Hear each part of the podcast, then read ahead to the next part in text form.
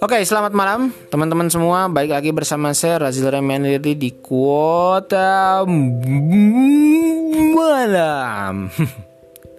saya coba ini ya eh, opening yang lebih agak sedikit beda ya daripada sebelum-sebelumnya. Baik teman-teman, mungkin udah ada di judul. Saya coba pingin bahas sesuatu yang bagi saya itu ini tuh ada dalam pikiran. Dan saya coba butuh media untuk mengalirkannya gitu ya. Dan saya coba mengalirkan itu lewat podcast. Sebagai disclaimer dulu saya ini eh, membahas ini tuh sedang tidak mencari cari pasangan. Lalu apalagi ya? Kalau misalnya teman-teman udah punya pasangan mungkin kira-kira hal ini tuh nggak korelasi sama teman-teman gitu ya ya tidak perlu dilanjutkan podcastnya. Silakan aja langsung ke tempat yang lain atau misalnya mau buka diskusi tentu saja saya sangat bersedia gitu ya. Dan juga yang ketiga apa ya tadi satu dua kalau saya mengalirkan. Terus juga disclaimer yang ketiga juga ini tuh sebagai rangka untuk melihat checkpoint pikiran saya gitu ya. Checkpoint pikiran saya di mana mungkin bisa jadi untuk beberapa waktu ke depan mungkin dalam beberapa kurun waktu lah. Jadi ada bulanan mungkin tahunan ini pikiran saya itu berkembang gitu ya. Berkembang dan itu tuh melengkapi apa yang sudah saya pikirkan pada saat saya membuat podcast ini gitu. Ya gitu ya itu yang ketiga untuk mengali, mengali, melihat checkpoint saya. Jadi bisa jadi saya setelah saya mungkin nanti menikah ya saya mungkin mencoba lagi melihat lagi checkpoint saya tuh pikiran saya terhadap uh, pasangan tuh seperti apa sih? Saat saya sebetulnya justru lagi nggak mencari begitu. Harus saya dikorelasikan dengan saat setelah mungkin saya mendapatkan. Begitu ya teman-teman. Ini jadi ini murni ini adalah uh, buat saya sendiri secara khusus kalau teman-teman ngerasa relate ya kita lanjutkan saja podcastnya Oke, jadi uh, tentang pasangan gitu ya. Kita coba uh, urutkan dulu tentang keutamaan mungkin ya, keutamaan menikah itu disebutkan bahwa keutamaan menikah itu menyempurnakan setengah apa? Setengah agama, separuh agama. Nah, apa yang dimaksud separuh agama ini? Separuh agama itu adalah ke syariat gitu ya yang ada di dalamnya. Yang saya pahami. Contohnya contoh gini misalnya beberapa ayat Al-Quran itu nggak akan menjadi apa ya subjek. Kita tuh nggak akan jadi subjek uh, dari ayat Al-Quran kalau misalnya posisi kita nggak di saat itu gitu. Contohnya misalnya ayat-ayat tentang di Al-Azab gitu ya tentang istri-istri Nabi ya tentu saja itu tuh ayatnya tuh nggak berkaitan sama kita. Tapi secara umum uh, itu bisa jadi uh, hal yang uh, harus kita imani begitu ya. Tapi secara secara khusus itu nggak nggak kita bukan buat kita. Tapi uh, kembali lagi bahwa ada se kalau misalnya separuh agama itu menjadi sempurna maka sebetulnya banyak sekali ayat Al-Quran itu yang akhirnya menjadi uh, syariat jadi turun syariatnya kepada kita gitu. Contohnya, contohnya contoh kecilnya. Wahallalakum lailatas rafasu ila nisaikum. Hunna libasul lakum wa antum libasul lahun. Ini mohon maaf ya kalau misalnya teman-teman ada yang lebih paham tentang Al-Qur'an.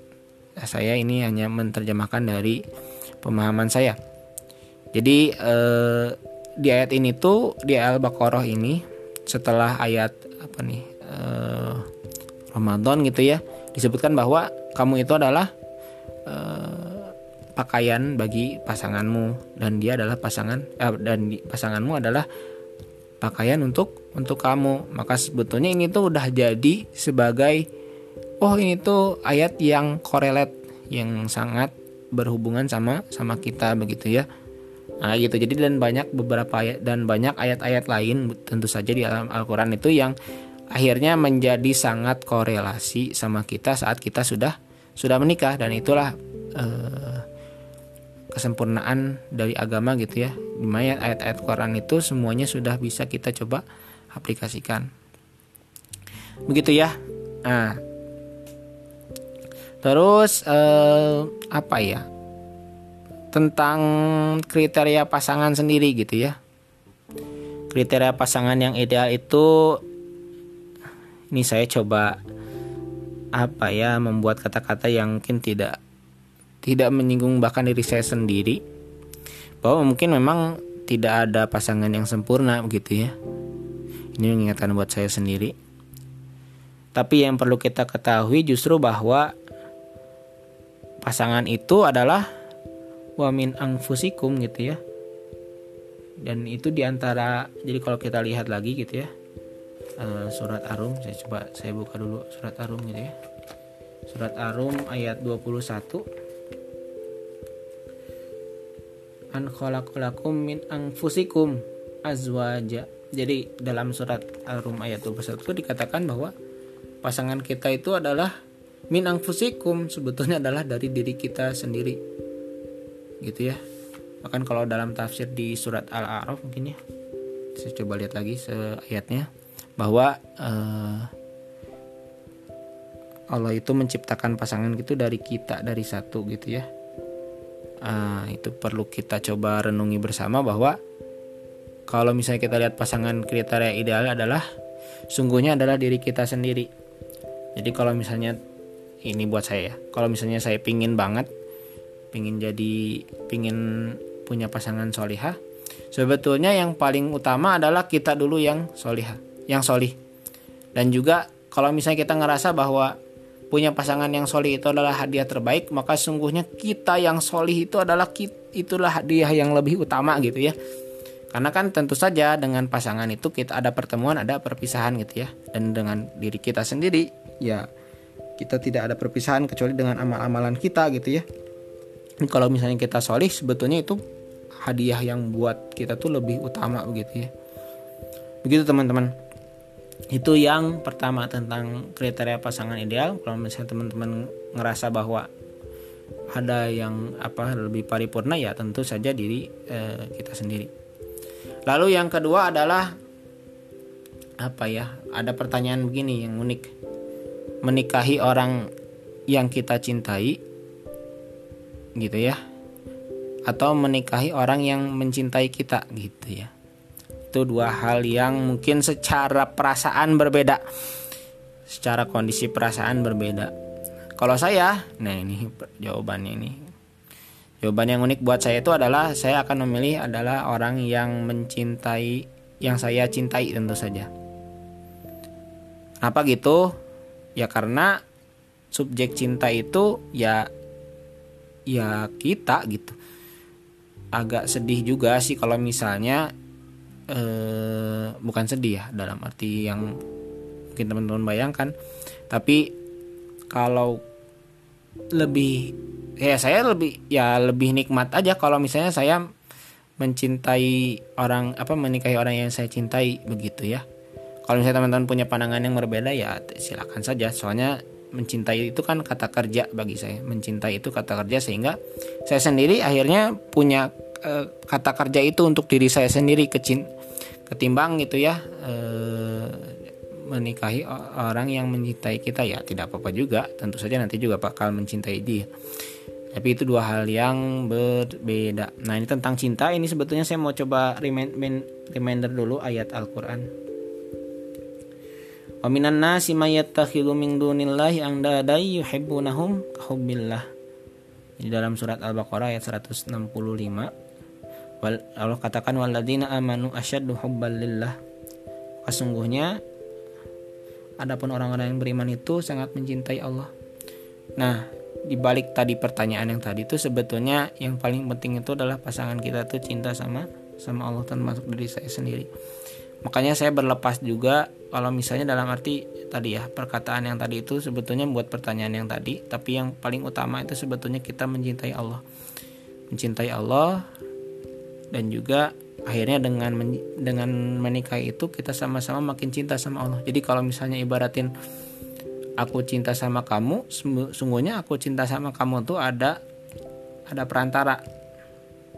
Jadi ada orang ketiga mungkin ya aku mencintai Allah sebetulnya jauh lebih mencintainya ketimbang aku mencintai kamu begitu dan justru karena Allah lah aku mencintaimu nah itu kata-kata yang mungkin saya coba ungkapkan buat diri saya sendiri buat reminder saya sendiri bahwa yang penting adalah pasangan kita itu mencintai Allah Subhanahu wa taala. Itu ya dua hal mungkin yang coba saya pandang eh, pandangan saya yang pertama adalah tadi kriteria pasangan ideal.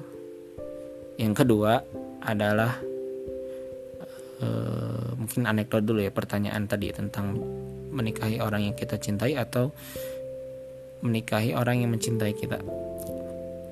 Nah, ada ini yang selanjutnya adalah kondisi di mana eh, teknis ya, teknis di mana kondisi perempuan yang mungkin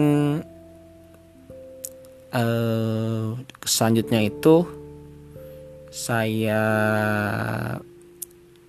saya kasih kondisi ya, kondisi perempuan yang mungkin saya saya kasih peluang untuk melanjutkan karirnya. Jadi kan kalau misalnya beberapa pendapat teman-teman kita mungkin ya kalau kita sebut salafi mungkin ya atau juga beberapa golongan yang lain yang mengatakan kalau sudah menikah itu ya kewajiban perempuan itu di rumah.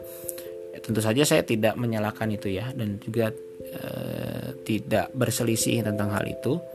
Tapi saya mencoba untuk membuka wawasan yang lain bahwa mungkin teman-teman eh, di golongan yang sama juga pingin gitu ya perempuan atau dalam arti istrinya itu pada saat kebutuhan hajatnya itu dilayani oleh perempuan yang lain begitu kan kalau misalnya contoh gini ya kita tentu pingin e, istri kita itu di apa ya saat melahirkan itu bukan sama dokter pria tentu tapi sama dokter dokter wanita. Maka sesungguhnya beberapa hal itu tuh jadinya ya kalau nggak ada yang perempuan di sana ya angka baiknya ada begitu ya. Nah, gitu ya ini udah ada clue. Jadi e, beberapa kondisi perempuan yang mungkin saya akan kasih peluang untuk melanjutkan karirnya di bidangnya adalah ya tadi yang pertama adalah seorang perempuan yang berada di bidang kesehatan e, supaya melayani perempuan-perempuan yang lain yang tentu saja bagi saya itu jadi keutamaan yang luar biasa begitu ya buat dirinya dengan pekerjaannya. Nah, yang kedua adalah perempuan dengan kondisi karir di bidang pendidikan. Nah, ini tuh di pendidikan itu penting juga supaya eh, dirinya dan juga saya tentunya terus berkembang begitu. Karena kan dunia pendidikan ini ada apa ya sebetulnya ada macam semacam iterasi begitu ya. Ada semacam pembelajaran yang perlu kita lihat entah itu dinamika masyarakat entah itu dinamika eh, generasi. Ada generasi kalau kita ingat ada boom apa? Ada boomers ada generasi Y generasi eh, Z begitu ya. Ada generasi alpha. Yang kita coba lihat perkembangannya. Mungkin lewat bidang institusi apa karir pendidikan gitu ya. Eh, kayak gitu ya. Entah itu jadi peneliti atau jadi uh, apa namanya jadi guru secara profesional tentu saja saya akan memberikan peluang ya uh, lebih begitu ya. Itu yang kedua. Ya terus yang ketiga kondisinya adalah kondisi dalam bidang keamanan tentu saja di dalam kebutuhan masyarakat misalnya kita butuh juga apa namanya tuh uh, keamanan dalam dalam orang-orang yang wanita begitu ya. Karena misalnya contoh misalnya ada suatu hal yang penting begitu ya lalu di sebuah bandara contoh kita teknis saja bandara misalnya terus ada penggeledahan ya tentu saja kalau misalnya lebih enak istri kita digeledah sama perempuan lagi begitu ya makanya sebetulnya saya juga akan memberikan peluang kepada perempuan yang berkarir di bidang eh, keamanan Lalu yang terakhir adalah kondisi perempuan yang dalam bidang bisnis gitu ya. Kalau dia punya bisnis sendiri, dia punya apa uh, istilahnya maisyah yang dia coba ikhtiarkan, ya tentu saja tidak harus ditinggalkan seperti saja uh, Saidah uh, Khadijah begitu ya yang tidak mening ya tentu saja bisnisnya justru dilanjutkan oleh suaminya. Nah gitu ya. Jadi ada empat kondisi yang mungkin ini dalam pikiran saya akan melanjutkan uh, saya memperbolehkan untuk memperlanjutkan karirnya gitu ya. Saya nggak tahu apakah ini akan didengarkan oleh istri saya nanti gitu ya dan saya nggak tahu nanti istri saya itu ada di bidang yang mana tapi ya mungkin ini sebagai reminder aja begitu ya. Kalau saya punya pemikiran pernah punya pemikiran seperti ini. Itu secara umum ya empat itu digolongkan. Nah, secara khusus misalnya ada kebutuhan yang mungkin mengharuskan akhirnya istri saya untuk e, bekerja begitu ya ya itu sudah jadinya kebutuhan begitu ya. Entah misalnya ya misalnya adiknya butuh dikuliahkan atau dalam arti keluarga kita sama-sama butuh uh, pemasukan yang lebih terus juga belum ada uh, kanal channel yang mungkin memungkinkan terus ada kebutuhan yang harus di kebutuhi ya tentu saja empat kondisi tadi jadinya lebih fleksibel begitu uh, teman-teman tentang beberapa hal yang mungkin saya coba sampaikan di malam hari ini tentang kriteria pasangan ideal. Kalau misalnya teman-teman ada tanggapan, ada uh, mungkin cara berpikir yang lain, boleh banget nih sharing sama saya di IG mungkin lewat Razil Ramian, at Razil Ramian atau juga mungkin langsung ke WA saya. Sekian dari saya, mohon maaf bila ada keluaran kata, kesalahan sikap. Assalamualaikum warahmatullahi wabarakatuh.